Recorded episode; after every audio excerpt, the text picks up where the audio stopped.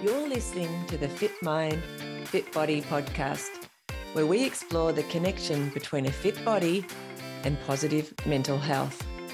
And our big mission? It's to help 10,000 runners to develop fitter minds in the next two years. I'm your host, Michelle Frost. Let's get moving.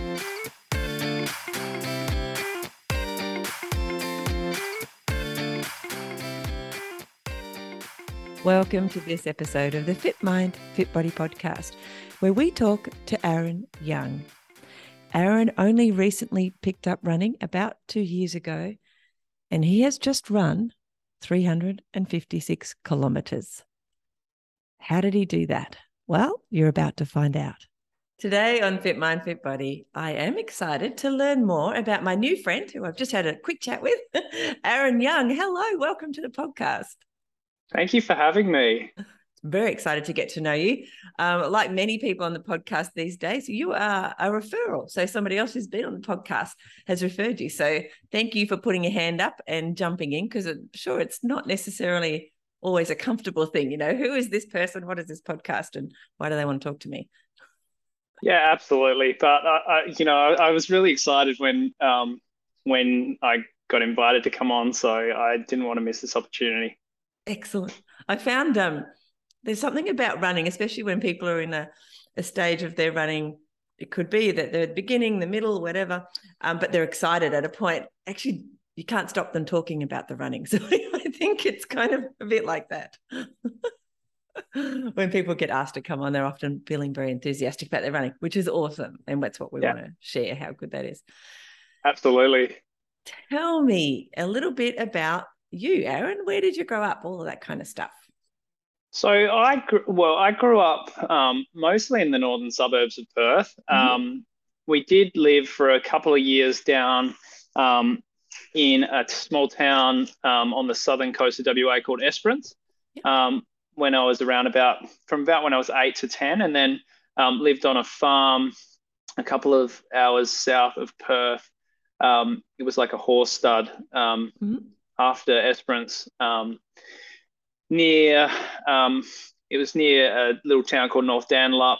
Uh, so that was like just the end of my primary school years, and yeah. then uh, when I got to high school, I'd um, I'd got a scholarship to study um, aviation. So oh, at that point, Mum decided that um, she wanted to move back up to Perth because she didn't want me up in Perth the whole time, and and to not see me. So um, oh. yeah, the whole family moved back up to Perth. Nice. That sounds like. Uh, did you? I mean, you could jump ahead. We'll find out a bit about that in a minute. Well, at school, were you into um, sports? Like, how, how did that look for you at school? Yeah, absolutely. I was always in um, into sports. I think my um, I I went to my first West Coast Eagles game and sat on Dad's shoulders when I was about four or five years old. Um, and I, I, played football and cricket since I was about maybe five or six. And, um, you know, that was like uh, summers were cricket, um, mm-hmm. winters were football. And uh, right up until I, at, I think towards the end of school, I was playing cricket in two different teams. And, um, you know, I was, uh, I played football the entire way through school and, um, right up until my early 30s, I was yeah. playing footy, except for a few years where I um, work kind of got in the way. So, mm-hmm. um, yeah, I've always been someone who um, really, yeah, got around sport. Yeah. Uh, whenever there was an opportunity to go out with my friends on weekends and, and play sport, or um, you know, my good friends, we'd always go out and um, into the nets and, and um, have a hit of the cricket ball, or um, we'd take the footy um, out. When I, when I was living on the farm, there was, I guess, lots of other activities to do, but mm. everything was pretty physically active. Can you, in reflecting back as an adult now and when you were a child, what is it about movement, do you think, that kind of you know you were excited about going as you said to go to the nets with your with your buddies even when it wasn't an organized sort of event um, what what was it about movement as a child do you think that that you were excited about and wanted to do um, well, for me i think i i always um, even now as an adult, I do struggle to sit st- still a mm-hmm. lot. Um, yeah. Uh, so I think just uh, being being active is really important, but I think also being outside. Um, I I'm currently living like in a bit of a rural setting at the moment, and I, I think uh, I'm much more mindful of the fact that I get to be around um, animals and you get to hear the birds and the, the trees and all these different things that actually really, I think, make me feel much more happy mm-hmm. as opposed to being inside all the time. Yeah. You've got that kind of, and maybe as a child, that sort of, it sounded like you had like a, I don't want to say nervous energy because I think we all we all do have that that that kind of you know if we sit still for too long our bodies are saying quick let's we need to go out and move and do things and it, and it makes you feel good too. Yeah, absolutely. And look, I have um, in my adult life had um, I have had um, you know anxiety and depression have been a part of my adult life. So um, particularly in in recent times. Um, mm-hmm. And so I can definitely see that that that kind of that would have been there um, mm-hmm. as a younger person, and um, so I, I found I always find that when I'm out and I'm doing doing something whatever whatever sport it is that a lot of those kind of things just disappear, yeah. and that's really what has always drawn me to it. Yeah, I love that. Um, so when you were a kid, well, did you do running at school? Like, I, well, there would have been running at school because all kids are made to run at school. Uh, do you remember what that was like, or is it just some another kind of thing that we did in PE or or sport at school, and that was how it was? Uh, when I, when I lived in Esperance down in the country, because they didn't really have um, um, because we were a bit younger, uh, they didn't have proper proper like organized footy until you were kind of um, okay. hitting hitting high school. Um, so there were a lot of other activities to do. So I, I do remember going down and um, there would be like runs along the beach and those kind of things, like maybe a 5K run or something some mornings. Um, mm. but I was always such a terrible runner that, oh, um, that I never actually really got into running specifically. Yeah. Um, you know, when I was playing footy and um, cricket, the, you know, the, the athletic side of things was not really my strength. Um, oh, as a footy player, I, I, was often someone who was, you know, uh, like the fullback or something. Um, and I was good at reading the reading the play and, and getting myself into the right position, but never really um, the kind of player that um, would be able to, you know, take the ball and, and you know, run break a pack and run past someone. And wow. um, so yeah, so, so it sounds like you were really strategic. Like you've got that kind of strategic brain. You could see what was happening in, you know, in a game. Yeah, I think that was really that's always been my strength. Um, yeah. Quite often during juniors, I was um, either a captain or a vice captain. So yeah. I had some of, um, I think I, I I had uh, some yeah strategic skills uh, and I guess leadership skills that probably shone through a lot more than my um, yeah my, uh, my than my athletic ability. Wow, that's really that's really interesting. I love that. I love the distinction between the you know, just grabbing the ball and running flat out and in the direction you know you need to go in versus, yeah, you know, being able to see it like a game of chess in many ways. And I find sometimes I found that personally, that was one of the more challenging stuff, you know, when you're playing yeah, team sports and stuff, that, that, uh, it's being able to see what might happen ahead of time. So that's really cool. Yeah. I love it. Yeah, and, and and when I was in juniors, I, I really did, you know, I did want to play football at a higher level, and so I worked on the things that I could control. Like I used to sit there and try and kick the ball to myself on both feet so that I had a good good kick, and I, I did a lot of things in my spare time to try and get better. Yeah. Um, which inevitably I, I, look I I think I I was playing reasonably well um, mm-hmm. for my ability. Yeah. Uh, but then as it started to get to a point going up to I did a preseason um, with uh, West Perth Colts, um, which that's like our um, that's the WAFL competition, which is the mm-hmm. the level below like AFL, yeah. and and it became pretty clear at that point that um, my my pace and my uh, ability to run were were, mm-hmm. were probably going to be something that was going to hold me back. Okay. Oh, that's interesting. I, and we've got some members of my um, ex- extended family who've, you know, gone to that, you know, the just under the elite level of whatever sport. I've got one member who did go to the elite level, but it's kind of um, it's interesting to watch everybody's journey and how how that looks, and you wonder whether you know maybe if you'd spent time running, who knows, you know, when you were younger and decided that is just as important skill as as you're kicking the football and, and those skills specific skills, whether that would have made a difference. But you don't know, do you? It's one of those um one of no. those things. and it is, you know, where you are now is a big part of all of that practice and things that you've done uh, as a child too. So yeah, I love that. Um, you, did you do you have other siblings? That was a question I wanted to. to yeah, I've got three younger sisters. Oh, okay. So because I I'm still dying to get to the bit where you got the scholarship and your mum moves everybody. So that so that you you know it, the family wasn't sort of broken up with you having to go away and study and all that kind of stuff. So tell us what happens then. So you, you get to the high school and you get the scholarship. How does that look? Um, yeah so i started that um, we, we actually moved up um, we moved up uh, back to where we used to live when we were up mm-hmm. in Perth, which was actually quite a quite a distance away from the school, and um, so it was still um, a, a, fairly decent trip.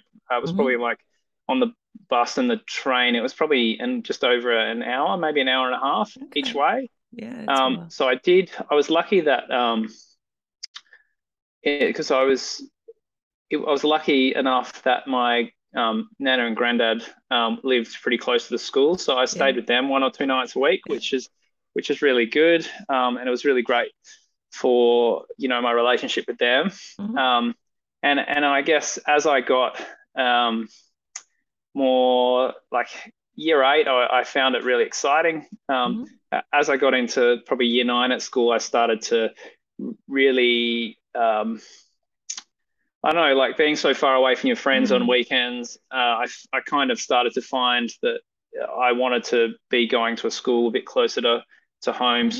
So um, in year 10, I moved back to the local high school, um, which most of the people that I played football with went to that high school. So that was like a really, um, that was a really fun year for me. Mm. Uh, and I, you know, it, it was, yeah, it was a really fun year. Um, I had all the footy boys at school. Uh, you know, it was great to be able to go out with friends on weekends and, and have a bit more of a social life. Yeah. Um, and you know maybe I had a little bit too much fun. I got to kind of halfway through year ten, and yeah. Um, the school's kind of saying, "Well, I, I know you want to do."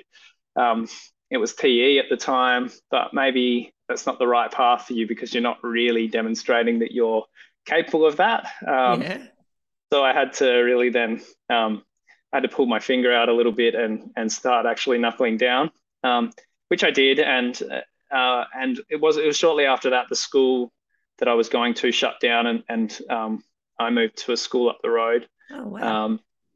Well, um, it was just I guess it was that we, we were living in an area that uh, there was there was five or six schools in a really um, small kind of um, in this small area, and yeah. then because a lot of the population had kind of um, growing up, the, mm. there just weren't the numbers there to support so mm. many schools. Um, and so I moved to a different school and then went on, I went on to study architecture oh, um, wow.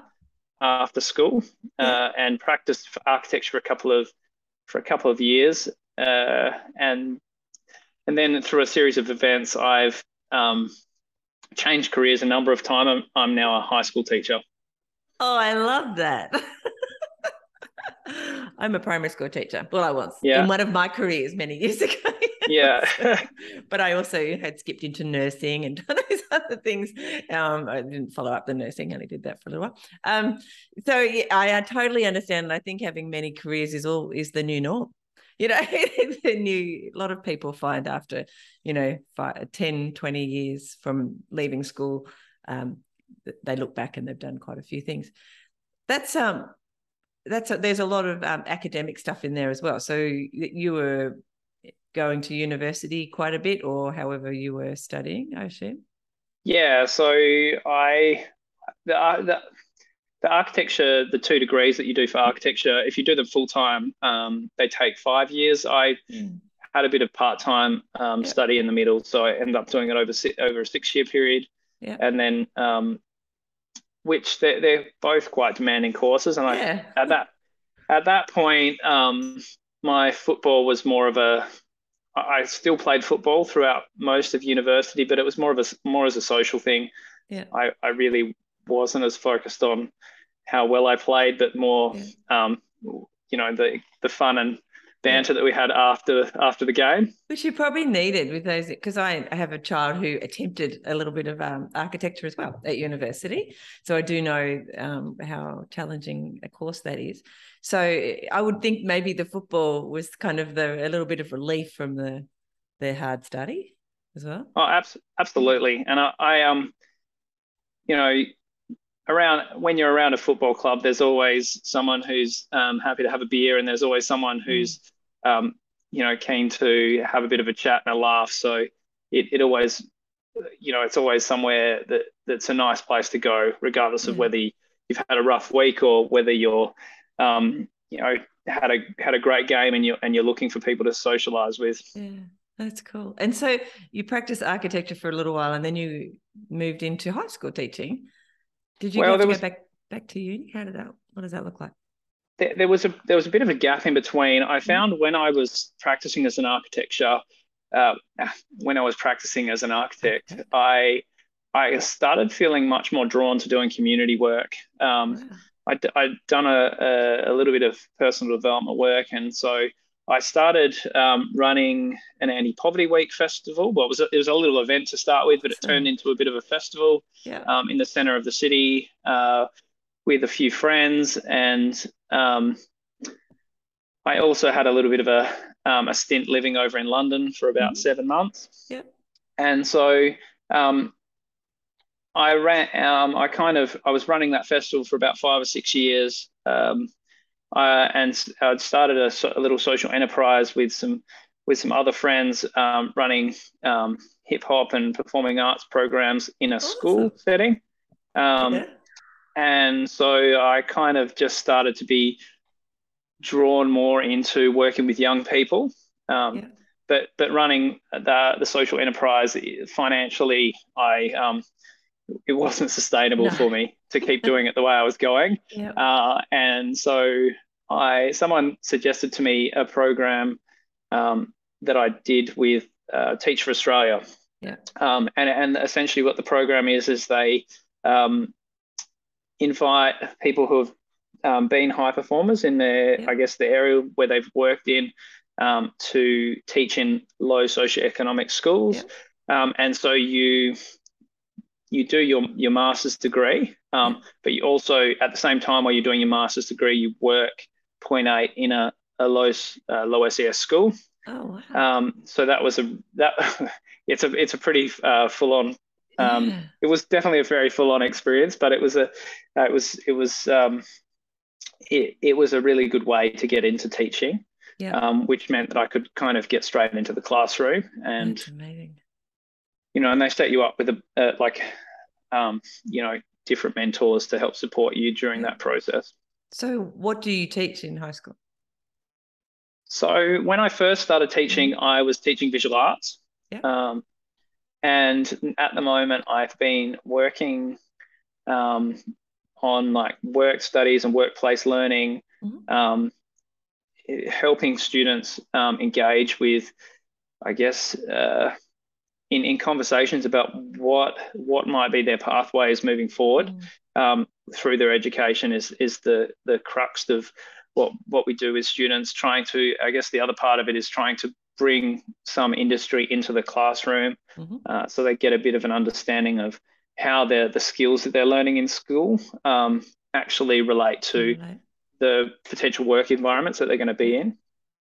Um, it's obviously a passion of yours now. Like I can young people and helping them to succeed in life um, it sounds like it's something that you've really taken to and and it's you know like giving you a purpose that's really you know more than just going to work for money sounds like real yeah absolutely mm. um, i really think that um, you know i was i was super lucky in my life um, you know um, to have a, a, home life that was pretty supportive and particularly mom is yeah. you know even even now is just uh, super super supportive and and is someone who's always there for me. So, um, I, working with a lot of students who don't necessarily have that kind of supportive home life, uh, I think it's really important mm. um, for for to be um, you know a role model and also a support structure for young people,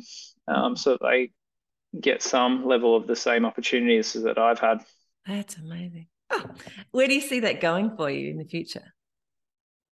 I'm I'm not entirely sure at the moment. Um, I did earlier in the year do, did start to do a little bit of um, work with uh, a lady who does career design, mm-hmm. um, but you know I think um, I'm I'm in a really good environment where I where I work. Like mm-hmm. the the the people that I share the office with are really great. So um, and I'm getting an opportunity uh, in, over the next few weeks while my boss is on um, long service leave mm-hmm. to kind of fill in for him. So uh, I guess that I, you know, it would be if I, if I try that role and it and it works out really well, then I might have a bit of an idea of where I might want to go. Yeah. Um, but I guess I'm just in the, that process of just reflecting and mm-hmm. uh, on what I really want out of life and um, what it is that that's going to make me happy. Um, yeah. So, and I'm not in a rush to move because I am in a, I am in a pretty good situation. Yeah. Sounds amazing. So uh, it's incredible how uh, our lives are not in a straight line. You know, we come, we're yeah. in school and then we go, and there's this, there's a process that you think you go through, but actually the reality of most people's lives is kind of more squiggly and around in circles and and it's not a straight line even though we kind of had this picture that that's what our lives are like. They're not um, and it's quite fascinating the little turns and twists that we all take especially and our changes in what is important to us changes obviously as we as we go through our lives that all changes too. So it's fascinating to see how yours has taken you know all these little twists and turns too Absolutely, and I think it's sometimes it's it's really easy to get caught up in thinking about where you want to go. Yeah, but just be when you think about what is actually going on in your life on a day to day basis, right at this point, it, you can you I certainly, uh, particularly in this last week, have been um, starting to think about that, and mm. you know, there's there's so many great things that I have in my life that I that I'm really really happy with. So mm. it's it you know out of doing that reflection and and just being present to what you what's currently around you, you you kind of can get a, a really good sense of what are some of the things that are that are great. Yeah, I love that. That's that. Um, it's not that we shouldn't strive, but it's kind of like being able to strive, but but also being where you are without having yeah. to strive. So it's kind of that. It's a funny thing. Um, I've struggled with some of that myself. Anyway, um, how did how did you start running? Like here you are on a running podcast, and we know you've done um, quite a few team sports with cricket and football, AFL, depending on who's listening. um, how did running start for you? So it's kind of been a progression from um, like an, it's kind of I've just progressed to it like I guess organically. Mm-hmm. Um, so I, I, in 2017, I um, tore my ACL in my left leg. Ouch. And so I a football injury. yes. so I, I, did after that rehab it and go back to footy for one year. Yeah. But after that, I I'd kind of realised that uh, I, I, didn't really feel comfortable being on the footy field and, mm-hmm. and the potential of going through that whole thing again. Mm-hmm. And so um, during the time where I'd had my, um, where I was doing, before I um, got to a point where I could do proper, you know, physical exercise, I, I got myself into a little bit of a mess over that period during the rehab period, mm-hmm. put on about 25 kilos in about nine oh, months. Wow. And I, my mental health was shocking, and um, and then it was just getting back into the gym. I, I did um, to start with, I did like F45, and I did like an eight week challenge, and lost a lot of the weight actually. Um, and that which led me into CrossFit, which I Mhm. was I was loving, but um, I I have because of football, my shoulders are really dodgy. Um, Mm. so I, I was really limited in what I could do. Mhm. Um, um, and so when I, I went in for some shoulder surgery just at the end of 2019, Mhm. and I got a bike. Um, I had a bike sitting there from a friend that I had it ridden for like two or three years, and um, I got um, so I started riding and found that I really just enjoyed just going out, and I was just doing a 20k loop around our river in Perth, and um, that kind of um, that kind of was starting to grow. Um, but 2020, I'd planned to go on a big, you know, backpacking trip around um, Southeast Asia, which Wow. got- which yeah, yeah, the COVID year. yeah. And so that one ended quite abruptly. Um, so did you go? Did you start? You started? yeah, yeah. I, I I spent Oh, maybe like five or six weeks in Cambodia, and then I went to the Philippines to hang out with a friend, and I had planned the next three or four steps. Yeah. Um, but um, when everything was closing up, I Mhm. came home and um, jump. I jumped back on the bike as soon as I got out of um, out of quarantine, and like I, it became my way to just get out of the house. Um, because I think for the, maybe the first like six or seven weeks that I was back, I didn't have any work. Um, Mhm.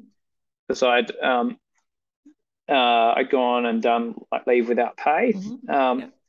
and and I guess I started cycling and it went, you know, from doing 20 20 Ks or to, you know, and maybe one 30 K ride and I was maybe riding five times a week to within a couple of months I was starting to ride like 100 100 Ks two or Oh, three times a week and You really I just was like- yeah, I got I got slightly obsessed with it. Um, and and I, I I reached out to a friend who um, actually I'd met through F45, who I knew was a really good cyclist, Mhm. and um, we went for a couple of rides. And I was talking about maybe riding around Australia if the borders opened up, and he's like, "Well, maybe just you know hang on a little bit.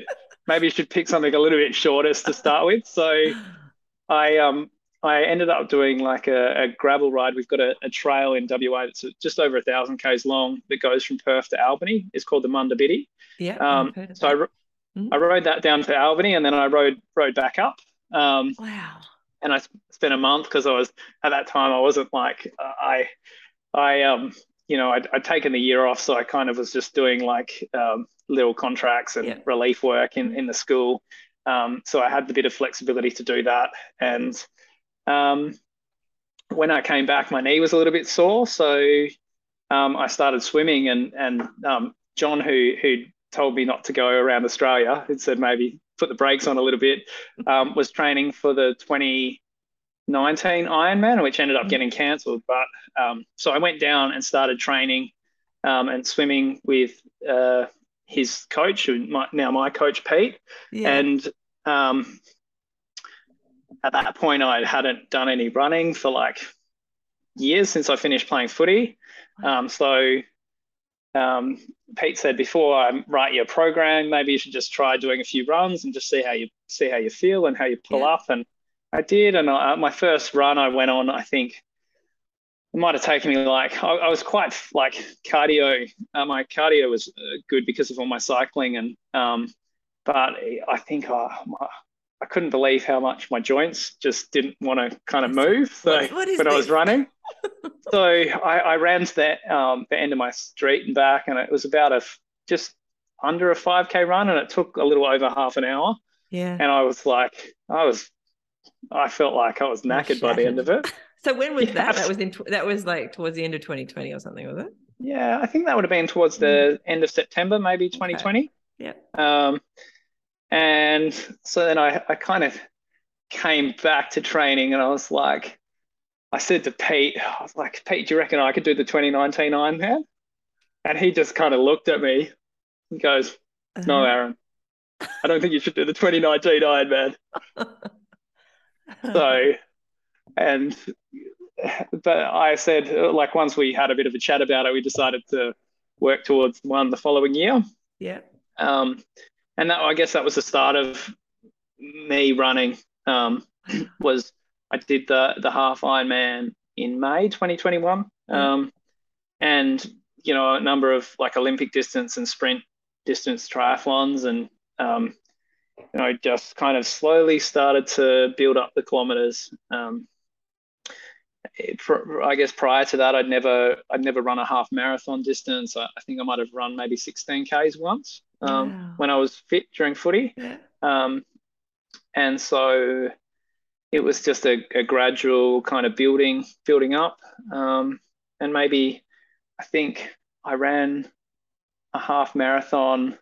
Um, it might have been like just in training, uh, maybe like March 20 March 21, I oh, or February around that time after yeah. training for about three months. I just thought, oh, I'll go and um, I think Pete had set me about a 20k run, and I was like, oh, that's close enough to a half marathon. I'm just gonna go and do the extra k in a bit.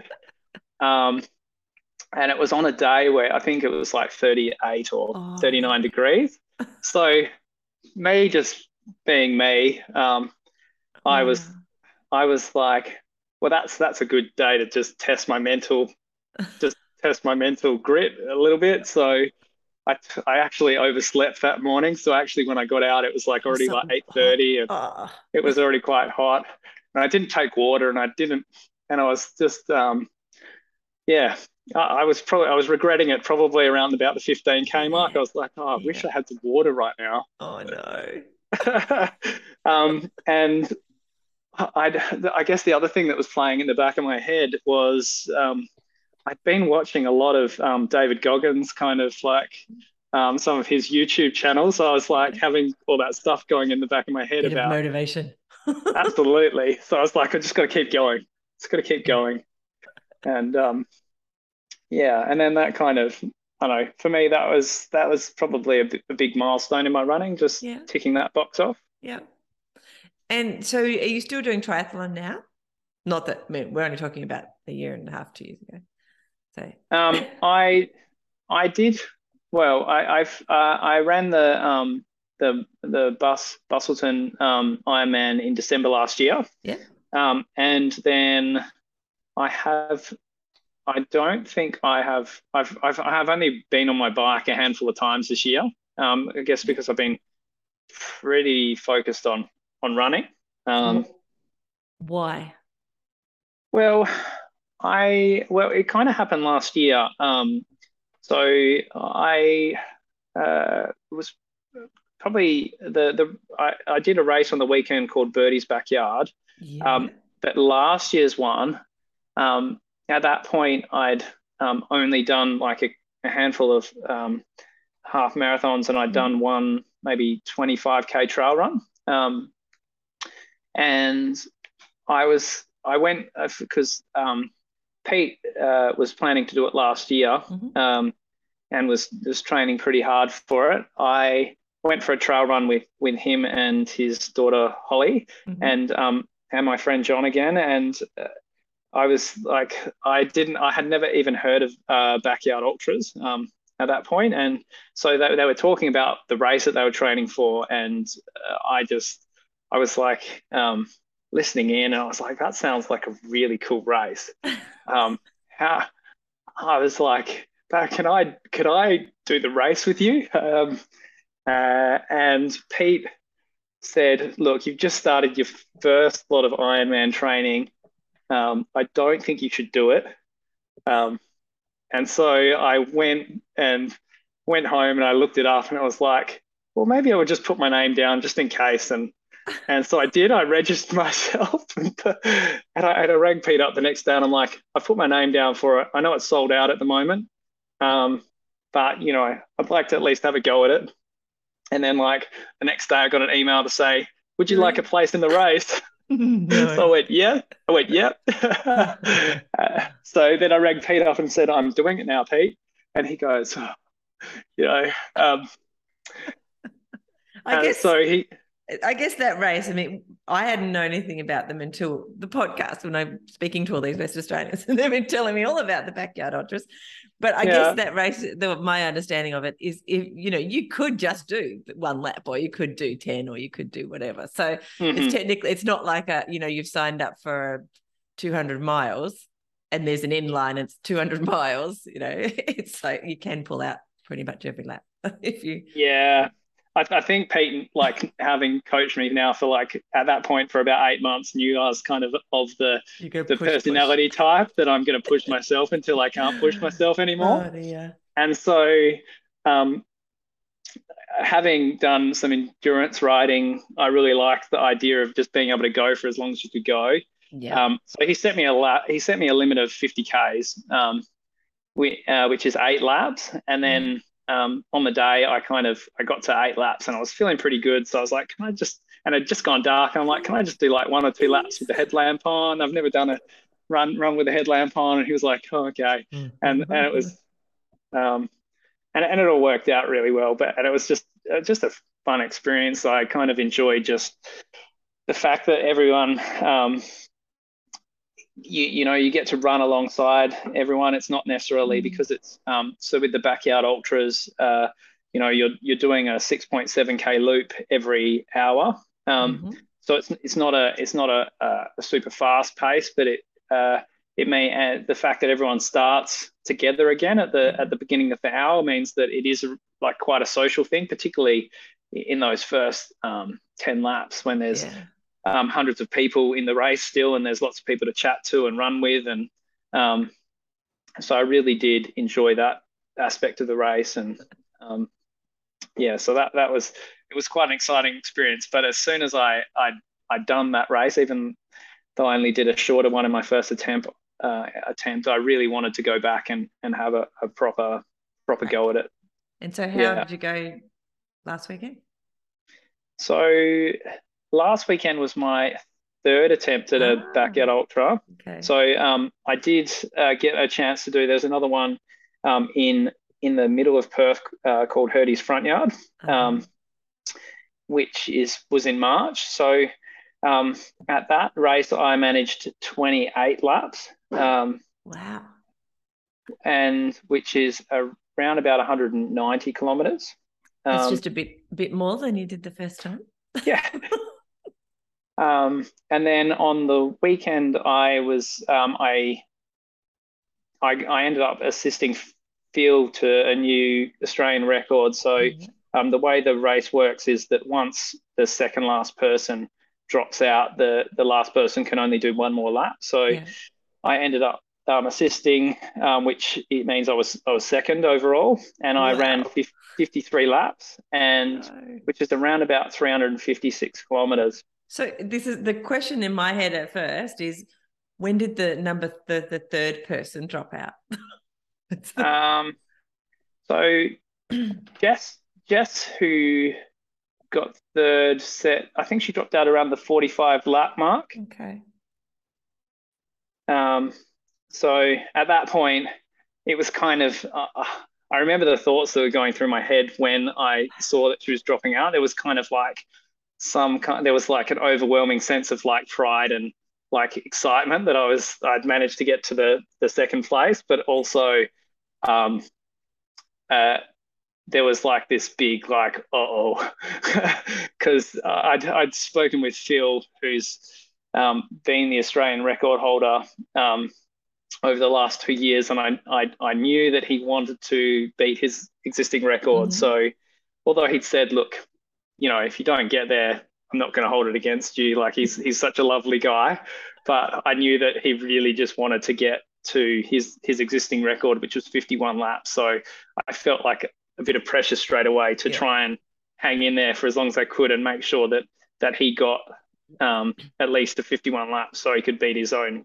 um, record. personal record. Yeah. I didn't want to leave him stranded, um, not able to get to get there. Wow. And so, so that I just, I mean, my brain has got all these things just popping up at the top of it, like that, just understanding it, being new to even understanding what the backyard ultras stuff is. It sounds a little bit like because um, I've watched the Tour de France a lot over the years.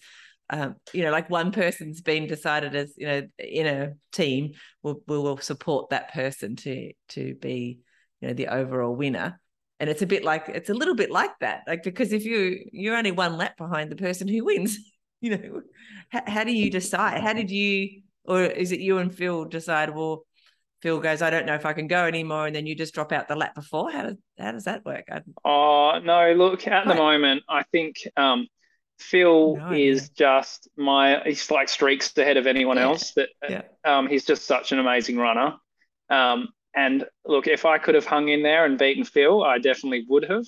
I guess my I I kind of um, knew that uh, I kind of knew that, or actually, I didn't know that I couldn't beat Phil, but I kind of went in at the beginning of the race with the with the mindset that I didn't want to be focused on Phil or trying to beat Phil because okay. I think that the, the thing that I really love about this race is that it's an opportunity for me to try and push my own limits. And yeah. so um, I felt like if I was focused on Phil and I, you know, there's there's that there's that possibility um, that I might um,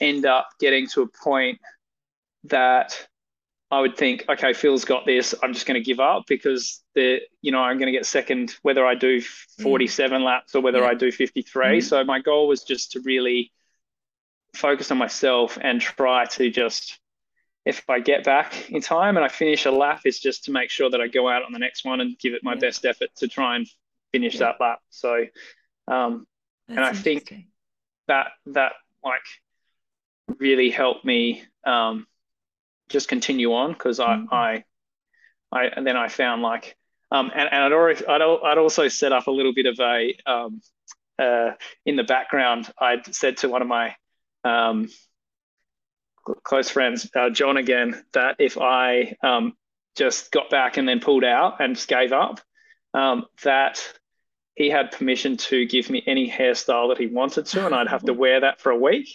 Um, so I, I did that, and I gave my um, I gave my coach two hundred dollars, like it's the same kind of thing. Like oh, you know, wow. I've got to keep going. Yeah. But actually, the money itself didn't come into it at all. It was like the haircut.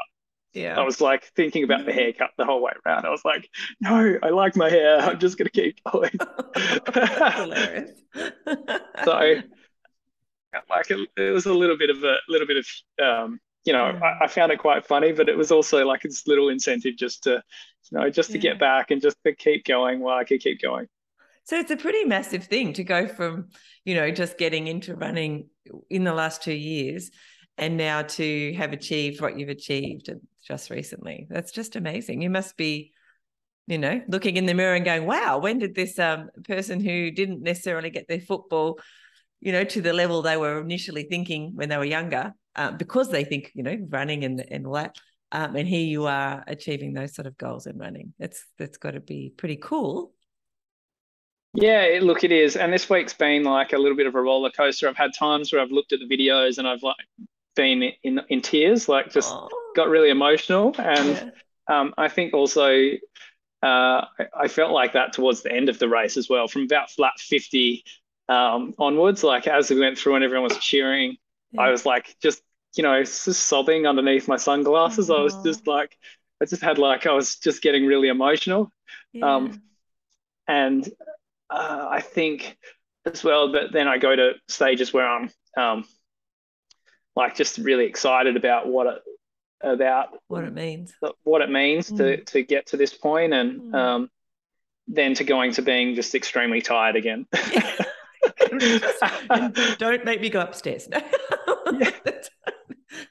well, I've, I've actually been really surprised. Like, other than my feet, uh, I've because yeah. it did rain a lot on the second night, so I did get uh, quite a few blisters. Yeah. Um, my body has actually recovered mm. quite quite well. So I, there's not been um, maybe for the first day or two, but I would say if I, I, feel like I'd be comfortable going out for a five mm. or ten k run um, oh, wow. this weekend. So how do you train for running um, those kind of distances? Well, just being awake for that long. How do you actually train for that? Um, well, the training. Um, so I guess um, Pete's. I think, uh, like I would say, a lot of the, the, so my training has been set up into kind of it's kind of there's a rough kind of format that we mm-hmm. follow each week and um, as the the volumes increase some of the distances in the long runs have mm-hmm. really increased like maybe a couple of weeks beforehand um, over the weekend i did like back to back marathons yeah. um, one was on trail and one was on the road uh, mm-hmm. with a friend and um, uh, each each week there's usually like a like a more uh, a longer kind of interval session with 5 mm-hmm. or ten minute intervals in there, which is more focused on uh, like uh, muscular and cardio kind of efficiency, and then yeah. there's usually one that's more of a um, shorter, sh- short kind of sharp interval session. So um, I've been doing an interval session like on a Tabata rep scheme which Tabata is like um, it's usually used more in strength training, but it's like 20 seconds on, 10 seconds off. Mm-hmm. Um, and so it's just doing eight sets of that, and we'll do like five, five, you know, five lots of, um, and that might be um, with with a with a pretty substantial break in, and that's. Yeah. Um, that's I think the the the kind of reason for doing those kind of shorter uh, and more sharp kind of running or or hill repeats mm-hmm. as something else we do sometimes is a little bit around um, like muscle recruitment mm-hmm. um, but also uh, just getting used to the this kind of the suck factor of, of this kind of stuff like some of those those sessions are usually even though they're the shortest one of the week they're usually the ones that you know um, are, are the most uncomfortable I have I have a love hate with with sort of speed work in that I love the first 10 seconds, 15. I just love that instant bursting. I actually yeah. love sprinting. Um, the moment it starts really hurting, I hate it. you know, it's like it's almost like your body hasn't caught up to the fact that you're running quite quickly or whatever it is, um, and being able to do it. Um, yeah, it's a funny kind of thing that goes on in our minds, isn't it? yeah, absolutely. And, and, and in regards to the sleep, I think it's just um, just experiencing it. Um, this is the first time that I've gone through two nights without wow. much sleep. Um, I have done some overnight bike kind of um, like long long distance bike rides, and and mm-hmm. Herdy's went overnight. Um, yeah. And um, the other thing that's re- that really did help me this time, uh, I have uh, one of my friends that um, I run with regularly. He's a mutual friend. Uh, Chris is a mutual friend of mine and Phil's. He he's he's um, like someone who is uh, like just a super positive and and funny um, kind of guy. And so when we go running together, um, he would talk about the, the going through the two nights and um, talk about some of the things that happened and um, the fact that he was like you know, comfortable saying, okay, I'm going through two nights again, um, um, and that that it's possible. I think his confidence also helped yeah. me with my confidence, um, yeah. and so that that was something that that really helped. But I guess it's just um, yeah, just giving it a go and and seeing what what kind of happens. I, I really mm-hmm. tried to not have as to, particularly on the first night, to have as little caffeine as I could, mm-hmm. uh, just because I have made that mistake before of like having a couple of Red Bulls or V's mm-hmm. when I've like particularly when I was studying architecture and we had to do all nighters to get yeah. uni assignments in, yeah. and then the bill comes due, and then all of a sudden, like crash. I, I was I was yeah I crashed. I was useless, mm-hmm. and There's so I kind of. yeah, I kind of knew that that good feeling of having those, uh, it mm-hmm. comes back to you pretty quickly if you um, have too much caffeine or too yeah. much guarana. Oh. So how do you how's your running looking now in your mind and for the future? What what do you see your future is in with running? Um so I look the, the biggest thing for me is that running something that's a um, it's a really important important part to of my like mental health mm-hmm. um, and so I mean, there's some parts I, I don't necessarily enjoy getting up early in the mornings, but as soon as I'm up and I'm out running, um, I usually am pretty happy. So yeah. for me, I know that I'm one, one of the things that my coach did kind of warn, and, and a few other, uh, um, I see as someone about sports injuries as well. Mm-hmm. Um, and I've been warned by a number of people is that I'm kind of coming up to that 18 month, two year kind of window of mm-hmm. running. And it's a, it's a common time that that if you if uh, new runners don't look after themselves, um, that, that that can start getting a lot of injuries. So I'm conscious at the moment of, um, although um, I had a good result on the weekend of not um, trying to go too hard because yeah. it, for me it's more important that I get to go out running and I get to um, spend a lot of time, um, you know, out on trails or out on the road, and so I'm I've got some stuff. There, there is a um, there's like a satellite championship in about nine weeks' time, yeah. um, which is uh, like a qualification for. Um, there's like a I guess an individual world championship of backyard ultras um, next year in October in mm-hmm. Tennessee called Big Dogs Backyard. So um, I think I've just uh, I'm I've got to be a little bit careful over these next mm-hmm. few months about not pushing myself too hard um, and and making sure I allow plenty of time for rest and recovery after, yeah. um, you know, what I just put my body through. But I'm, you know, I'm pretty excited to maybe try and qualify for for that event and um, and just see how far far I could actually go.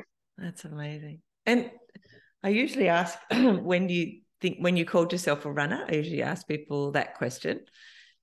When do you think you called yourself a runner? Aaron? I, I, don't. I don't know that I do actually I call myself a runner. I wondered whether you were going to say. That's why I was kind of hesitant in even asking the question initially. Because I guess, um, look, I I absolutely love going out for a run, and I think um, I've been more drawn to it than um, I guess the other disciplines that I, of triathlon because it probably was always my strongest discipline, mm-hmm. even though that you know I was cycling a lot before I started doing mm-hmm. that training. Um, but I guess I I like I also like the fact that I'm I guess I can be a little bit of a hybrid athlete and try different things as well. Mm-hmm. I think the the really important thing for me is that um, is the being able to stay active and mm-hmm. um, being able to spend a lot of time in the outdoors, and yeah. that's really important to, um, I guess, my. I would say it's an important part of my identity, but it's also an important part of my mental health. Yeah, I love that. So, do you think you'll have running in your life for how long? I won't Ab- give you. Absolutely, for as long as like, mm. um, for as long as I'm able to run, I will definitely be running, and um, yeah, absolutely. Do you think having those goals, you know, like the the birdy's backyard type of events like having a goal to train for is something that's also important for you is it uh, the way you approach your running? Yeah i guess i, I am like a quite a competitive person. So having mm-hmm. something to um to train for like i do enjoy competing. Um uh but uh, I, I think like even with my um with with my like when I initially started cycling, there was no real event or anything. I just enjoyed going out, and I, I think um, often having like if I think about the lead up to birdy's, it wasn't really until about two or three weeks before the event mm-hmm. that I mm-hmm. was actually thinking about that on a regular basis. Oh, yeah. I was I was just more thinking about you know uh, going out, um, you know, who am I going to go and run with? Yeah. Um, you know, whether it was like my, my friend Chris or just going out for a run. It's just a it's just a fun fun way to go and spend an afternoon or or meeting up with some other friends and um, uh, I've had a few people come out um, recently um, who've kind of joined me for a run and they've been on mountain bikes and they kind of join me for part of the run and then they'll go off and ride for a little bit and then they'll come back and we'll you know, I, I really enjoy the social side of it and yeah. the, the fact that it, it gives me such a great lifestyle. Yeah, I love that. So obviously, like one of the questions I often ask people is how do you get out the door? Because especially if you're training for some of these larger things, actually, you know, you don't want to miss too many trainings because it's raining or because it's whatever. Um, it, it sounds like the social side of it help is one of the things that you know you don't want to miss out if you've set up a, to go out for a run with Chris or with some friends or whatever. Um, that's kind of helps you get out the door. That's one of the ways. Is is that the main thing? Do you think that helps you, that motivates you on those days where it's not a day you want to run necessarily? Um, it's it's funny because there's not too many days where I um don't want to go out and run. That's awesome. Uh, so, and I mean, I, that's probably I am pretty new to the whole thing, so I yeah. guess I haven't gone through that big, um, you know, peak and trough of like motivation. Yeah. But um, generally, that's the kind of part of the day that I really look forward to. Like, I yeah. finish work, and um, and yeah, get out the get the shoes on and go out for a run. Um, I know one of the things I don't often like doing is getting up early in the morning. Yeah. Um, and so if I know that I've only got one activity to do, if it's just a run or if it's just a gym session that day, yeah. I'll definitely schedule that for the evening after work. Um, right. So that I can also have my nice sleep in, and I'm really happy about that. that sounds awesome. Uh, I totally understand that too. Although I always, yeah. like you said, I love getting it. Once I'm out, I'm fine. Sometimes getting out super early, it's not so easy. Mm-hmm. So, um, Aaron, this is also because it's also fresh in your mind, which is one of the reasons it's fun to ask you these questions. But if you hadn't started running a couple of years ago, how do you think your life would look now? So, what is your what's running given you? Do you think you might be missing um, if you hadn't taken it up? Well, I think it's, it's hard to say. Like what my life would have looked like. I can certainly say before I started getting back on the fitness train um, mm-hmm. after my ACL, like my my mental health was um, pretty terrible. I was yeah. drinking a lot. I was I was taking antidepressant medication. Yeah. Um, I was to- completely overweight, mm-hmm. Um, and so I just I, I wasn't a healthy person. I and I probably um, didn't feel great about myself. So I wasn't a great person to be around. So I think uh, that's something that running and um, and being a fit person really has given me is that it's just a sense of pride in myself and mm-hmm. um, and I think it's also uh, like an um, amazing time to just reflect. Um, it's it's only probably in the last month that I've started running with music. Um, yeah. I up until up until recently, I just I didn't run with music, and it, it was it's been an intentional thing because you know um, when you've got things that are going on in your life, um, whether they're good or bad, um, a little it might be a little argument or might be something that you haven't done very well.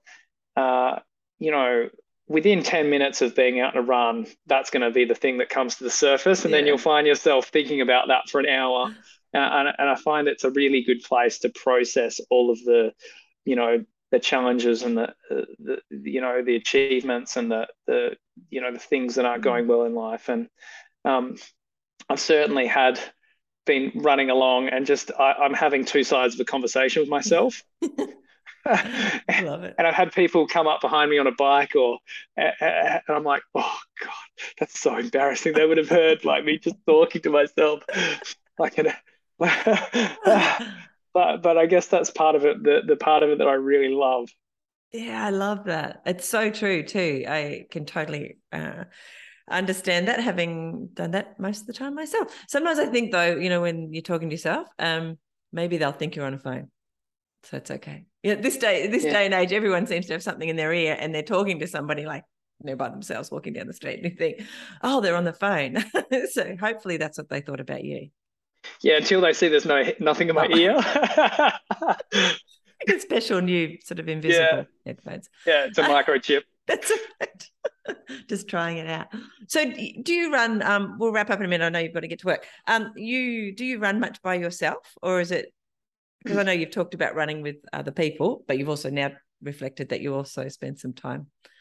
Um, I, I, I would say probably um, I would say probably 70% of my um, running is probably on my own. Okay. I I, mm-hmm. I I probably I probably might run with maybe one of my long runs on the weekend and yeah. um I I often do a Thursday um, Thursday evening run with someone else, and um, but the rest of my running, like particularly intervals and those kind of things, I, I have tried to do those kind of sessions with other people, but um, those are the kind of ones that I think it's just best to just concentrate on. Um, on your own. You know, yeah. on on you know getting getting your technique right and getting your heart rate in the right zones and um, doing all the the different various things and when you're pushing that hard it's it's often hard to speak anyway so it's true all right um before we wrap up i've got two more questions. Um before we get to the tips is there anything about running that we haven't shared that you'd like to share? Oh or have we been thorough? I, I think we've been pretty thorough. I think we've been pretty thorough. Most people say we've been pretty thorough, but sometimes so. Um, so tips: if somebody comes up to you, especially now you're a newish runner, which means um, it's still all very fresh. You know how you get started and and and what you know some ideas. So if somebody came up to you and said, um, "Aaron, have you got any tips for me? I'd like to start running." What would you suggest to get them started? I think the, the one, one thing that I've definitely found uh, really useful is um, reaching out to people who are much better at running than I mm-hmm. am. Uh, I think often it, it can be um, a little bit daunting when you see someone who's you know a really good runner and you're just starting out. But I think um, I've always got a sense from most people that I've spoken to in the community that um, people just want to help each other, mm. and so not being afraid to ask someone who um, who you know just to come for a run with you and and just to to reach out to people. Um, I've certainly have learned a lot just by going for for you know a run with with someone like Phil or there's there's mm-hmm. a lot of other people in my life that um, and it was the same when I was cycling just from going um, for a, for a bike ride with someone who is an experienced rider and and much much better than um, I was. Um, mm-hmm. you, you you you can you learn so much just by um, just hanging back a little bit and watching some of the things about things like cadence, things like um, what kind of things they bring along. Um, they can answer questions about uh, what they're thinking about when they're running.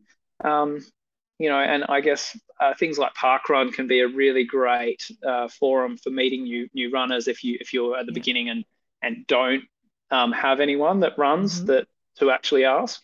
Yeah. Um, I, and I guess the other thing is um, is to start small. Uh, with whatever you do. Uh, I'm I was I guess I'm fortunate that I had a bit of a base from you know the the other mm-hmm. um, the other kind of disciplines that I've been doing, and I've been doing a lot of work in the gym. But mm-hmm. um, you know, I've I, I know at times when I have built up my running too quickly after a little bit of a break, that's when I start to get little niggles and and feel like I'm on the edge of being injured. So it's just really just to listen to your body and just to really um, not try and um, uh, not overdo it in the particularly in that mm. first little bit. Yeah, it can be the thing that stops you then continuing it into the future as well. You know, when you when you do too much too soon. Yeah, and there's nothing worse than like the whole point of running is to feel better, um, is to to think more clearly. And if um, you know every time you go for a run, both your hamstrings are super tight, or yeah. you know you're you're to a point where um, you can barely walk. It's not the kind of mm. thing that you're probably going to stick with. So yeah, yeah, and that's the ultimate aim, aim, isn't it? That we stick at it for as long as possible, if not forever, because it's a very healthy endeavor for for us in many ways, physically and mentally. Yeah, absolutely. Hmm. Awesome. Well, Aaron, it's been amazing to get to know you. Very inspiring, your story. I've loved hearing more about you. So thank you for sharing. Really appreciate it. Thank you so much, Michelle. It's been it's been amazing. I'm um, chatting with you as well. Excellent. Well, don't run away straight away. I just want to say goodbye to you um, off the recording. But again, thank you for sharing some time with us. No problems. Thank you for listening to the Fit Mind, Fit Body podcast. I'd love to talk to you about your running journey. So send me a message on Facebook or on the website and let's do it.